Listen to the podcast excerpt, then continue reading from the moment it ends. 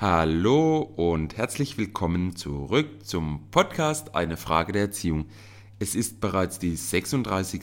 Folge meines Podcasts und ich freue mich einfach jedes Mal. Ich finde es mega toll, hier eine Folge aufzunehmen und von euch auch die Rückmeldung dazu zu kriegen, dass es euch gefällt. Und von daher mache ich das gern. Ja, steigen wir doch gleich mal in das Thema ein. Vielleicht kurz vorneweg, für die, die neu da sind, beginnen am besten von vorne, die Folgen bauen aufeinander auf.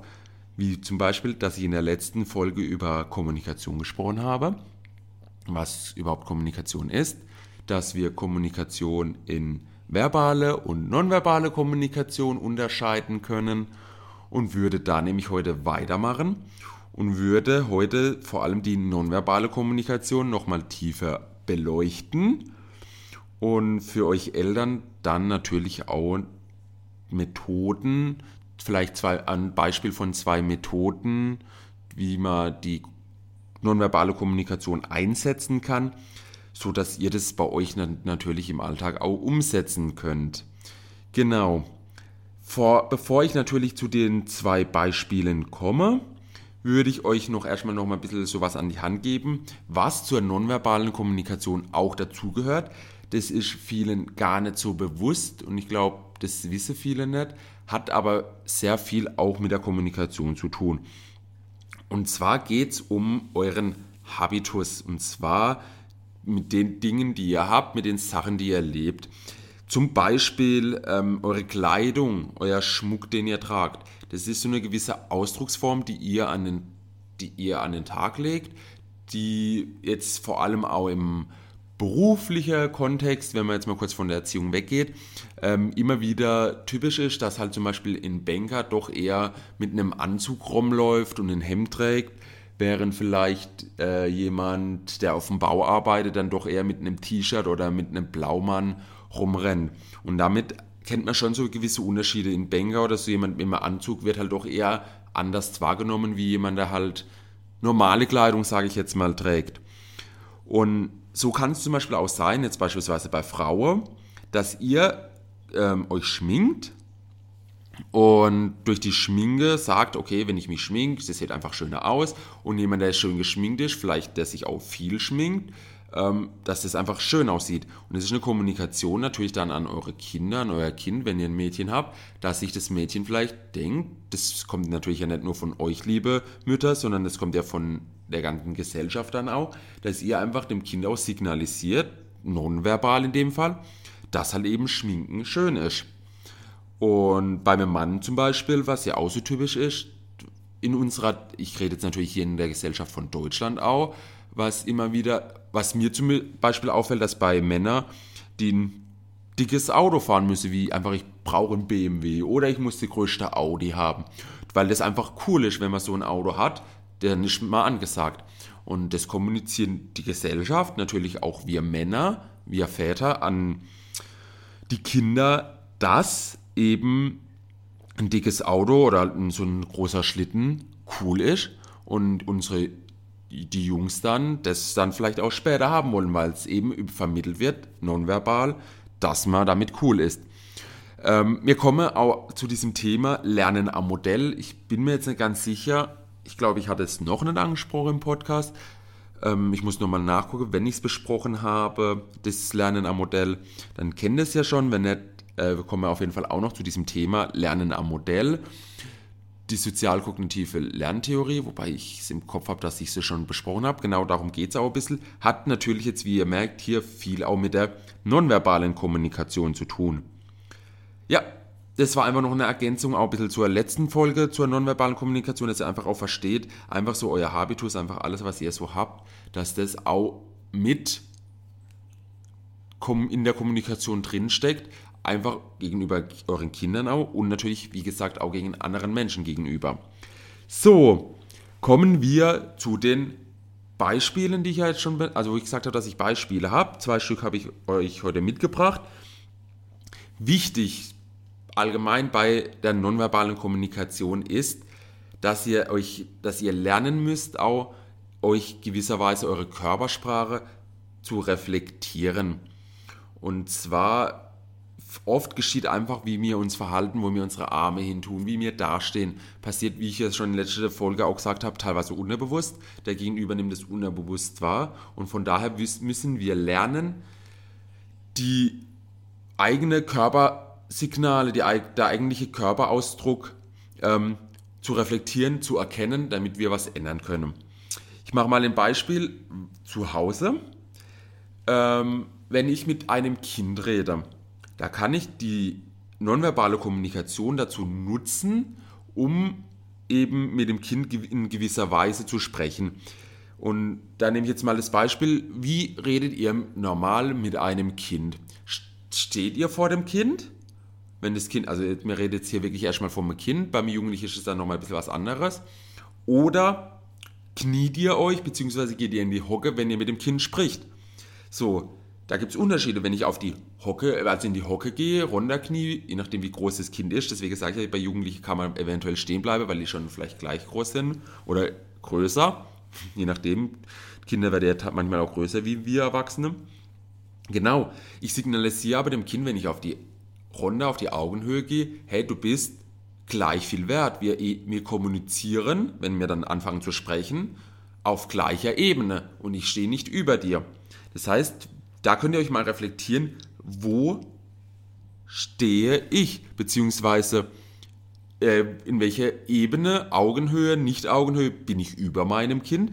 Das kann natürlich auch sein, dass ich, wenn ich zu niedrig gehe, dass ich das Kind fühlt, oh, ich stehe über meinen Eltern. Genau, auch hier einfach mal wieder die Reflexion. Dann, wo fängt, wenn es zu einer Diskussion kommt zu Hause, es kommt immer mal wieder zu einer Diskussion, es gibt immer mal wieder ein Thema, wo einem vielleicht nicht gefällt, was das Kind gemacht hat oder auch die Kinder was sagen.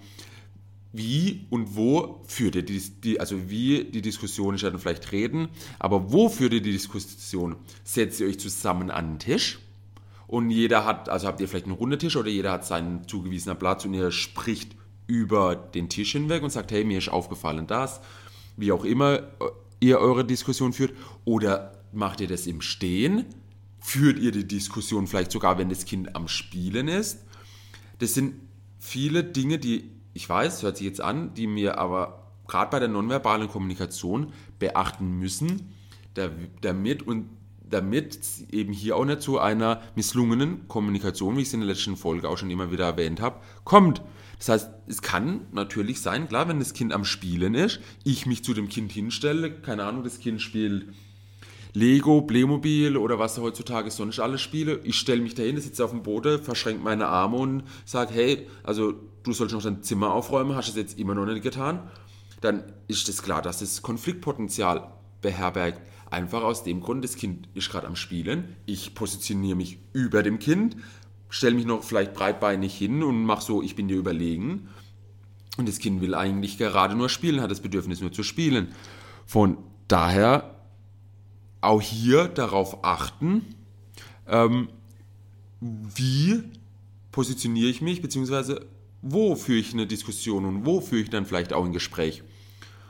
Und wenn ich dann ein Gespräch führe, kommt natürlich, jetzt haben wir viel von Körpersprache, Körperhaltung geredet, ähm, kommt es vielleicht aber auch auf die Mimik drauf an. Wenn ich, gerade wenn ich mit Kindern rede, was mir auch zum Beispiel manchmal bei Kollegen auffällt, muss ich hier ganz ehrlich sagen, oder als, also Kollegen in der sozialen Arbeit, auch, aber auch bei Eltern, ähm, dass sie mit den Kindern dann verbal kommunizieren, also sie reden mit den Kindern oder Jugendlichen und meine vielleicht irgendwas ernst, wollte ihnen wirklich erklären, dass es so nicht geht, wie sie sich gerade verhalten haben oder was beobachtet habe und lachen dabei. Das heißt, unsere nonverbale Kommunikation entspricht gar nicht der verbalen Kommunikation. Und Kinder, Kinder sowieso merken das sofort, auch Jugendliche und Erwachsene auch. Und das wirkt erstmal unauthentisch und gleichzeitig wird das, was wir dann sprechen, nicht wirklich angenommen. Weil wenn die Kinder, Jugendliche oder auch in der, Sprache, in der Kommunikation sprechen wir natürlich auch mit anderen Leuten, wenn die anderen Leute sehen, dass ich was ernst meine, aber dabei lache, dann wirkt es einfach nicht mehr ernst und es wird nicht so aufgenommen, wie wir das eigentlich beabsichtigt haben.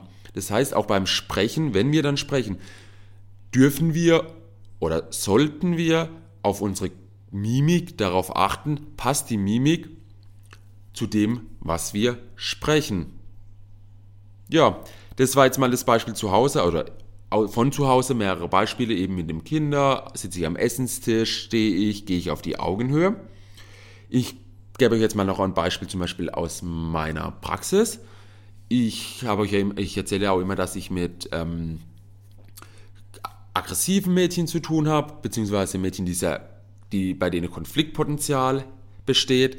Und da kann schon mal sein, dass wir deeskalierend arbeiten müssen.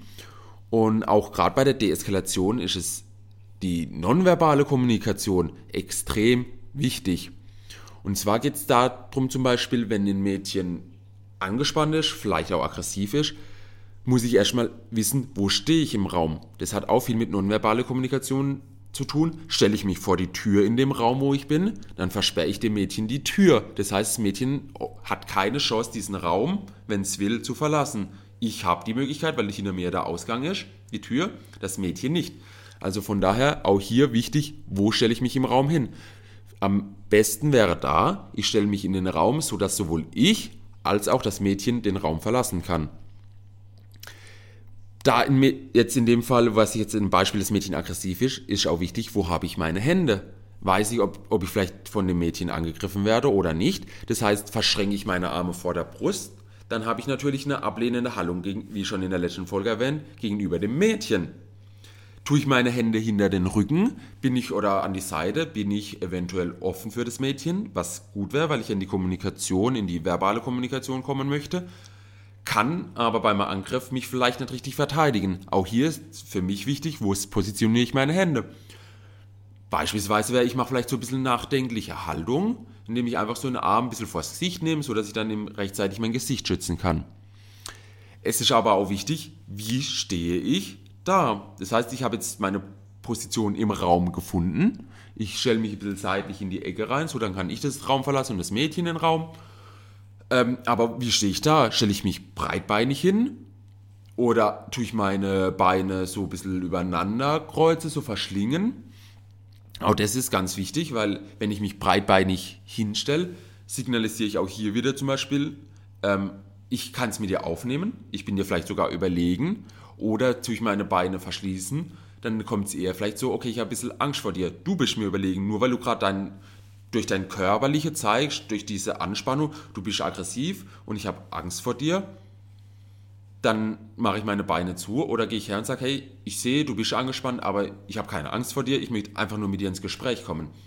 Also auch hier ist für mich wichtig, immer wieder zu reflektieren in den Gesprächen, wie ist meine Körpersprache. Und hier geht es jetzt dann natürlich auch weiter mit der Mimik. Gehe ich lachend in ein Zimmer, wenn ein Mädchen hoch angespannt ist, das vielleicht eine schlimme Nachricht gerade gehört hat und einfach noch nicht mit dem Bedürfnis umgehen zu können und ich renne da lachend rein, ist natürlich auch in dem Fall nicht deeskalieren. Auch hier darf ich auf meine Mimik drauf achten. Und ich hatte es in der Folge vor zwei Wochen, wo ich gesagt, wo ich auch schon benannt habe, ich kann ja auch das einsetzen, dass ich zum Beispiel lachend mal in, äh, in ein Gespräch gehe oder einfach meine Methode ändere. Das war, da ging es ja nämlich um diese Vorannahme, dass ähm, wenn was nicht funktioniert, dass du was anderes tun darfst. Wo ich dann gesagt habe, okay, dann werde ich vielleicht ernst. Und so ist es auch hier bei der Deeskalation. Ich muss halt darauf achten, dass ich nicht lache, weil so kann es vielleicht zu einer Eskalation kommen. Oder dass ich halt erstmal in einem in neutraler Gesichtsausdruck mache. Oder vielleicht auch schon so ein bisschen in böser, weil ich auf das Mädchen böse bin. Und da muss ich mich reflektieren. Es ist meine nonverbale Kommunikation dem Mädchen gegenüber und sie nimmt diese Signale wahr.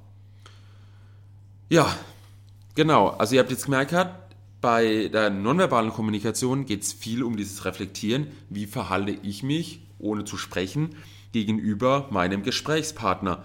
Bin ich auf gleicher Höhe, Augenhöhe, wo stehe ich, wie sind meine Hände, ähm, wie ist meine Mimik, tue ich vielleicht meine Hände zum Sprechen dazu nehmen, unterstützen die Hände sozusagen das Gesagte oder verschränke ich meine Arme. Genau. Ich hoffe, ich konnte euch damit einfach ein bisschen auch näher bringen, wie man die nonverbale Kommunikation methodisch einsetzen kann, um mit Kindern und Jugendlichen zu sprechen. Ähm, damit es auch hier vielleicht besser wird und nicht zu Missverständnisse kommt. Hier fällt mir jetzt gerade so eben dieses Missverständnis auch ein, eben, dass halt, ähm, wenn man einem Kind was bittet zu tun und einfach dabei steht, dann hat man das, was ich gesagt habe, ich bin dem Kind oder dem Jugendlichen auch überlegen und das Kind denkt dann sofort, das ist ein Befehl. Wenn ich doch aber auf die Augenhöhe gebe, hat das Kind eine ganz andere Ausgangsposition, weil es merkt, okay, ah, ich bin auf gleicher Höhe mit meinen Eltern es bittet mich was. Entweder kann ich dann sagen, hey, ich möchte das nicht, also aus Sicht des Kindes, oder sagt, ja, okay, ich mach's, weil es ja als Bitte anerkannt worden ist. Also auch hier wirklich schaut drauf, wie sprecht ihr in welcher Situation mit dem Kind und reflektiert euch dort ein wenig. Und dann kann ich euch auch versprechen, dann funktioniert die Kommunikation mit euren Kindern wesentlich besser und erfolgreicher. erfolgreicher. Oh, jetzt habe ich genug geredet. Genau. ich wünsche euch eine schöne Woche. Ähm, wie immer freue ich mich natürlich um alles bei diesem Podcast teilen, liken, Feedback, Nachricht. Genau, alle Links dazu wie immer in den Show Notes. Ich freue mich darüber. Ich wünsche euch eine schöne Woche. Bis dorthin, alles Gute, euer Nico.